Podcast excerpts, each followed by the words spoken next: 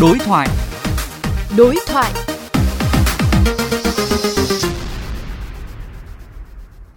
Thưa quý vị và các bạn, mới đây Thủ tướng Chính phủ đã yêu cầu Bộ Giao thông Vận tải khẩn trương hoàn thiện báo cáo Bộ Chính trị Quốc hội khóa 15 về đường sắt tốc độ cao.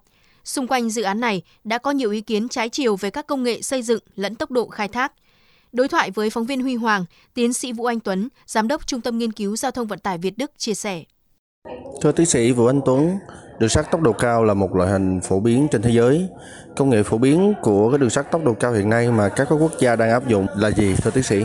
Thứ nhất là nâng cấp đường sắt hiện nay lên và điện hóa. Khi đấy thì tốc độ tối đa khoảng 150 đến 180 km h cái công nghệ cao hơn một chút nữa của Đức là tàu IC tức là cái đầu kéo, nó có động cơ, còn những cái toa còn lại không có động cơ, chỉ có bánh thôi. Thì tốc độ trung bình khai thác vận hành thì tương dưới 200 đường sắt siêu tốc độ, giống như Nhật Bản thì cả cái đoàn tàu đấy toa nào nó cũng có động cơ hết và nó được phối hợp với nhau bằng máy tính.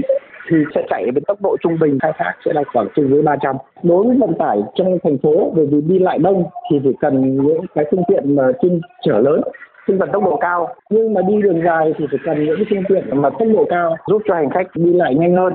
Hiện nay thì vẫn còn nhiều ý kiến khác nhau giữa các bộ ngành lẫn các chuyên gia giao thông về việc lựa chọn tốc độ 250 km/h hay 350 km/h cho đường sắt cao tốc Bắc Nam.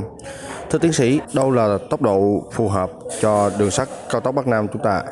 Nói về mặt chiến lược thì chắc chắn là Việt Nam phải cần nâng cấp cái hệ thống đường sắt hiện nay lên rồi tuy nhiên thì cái việc lựa chọn công nghệ thì cần phải phân tích sâu hơn nữa về mặt lâu dài. Cái, khả năng chi trả của người dân cũng như là cái, cái sức khỏe của nền kinh tế.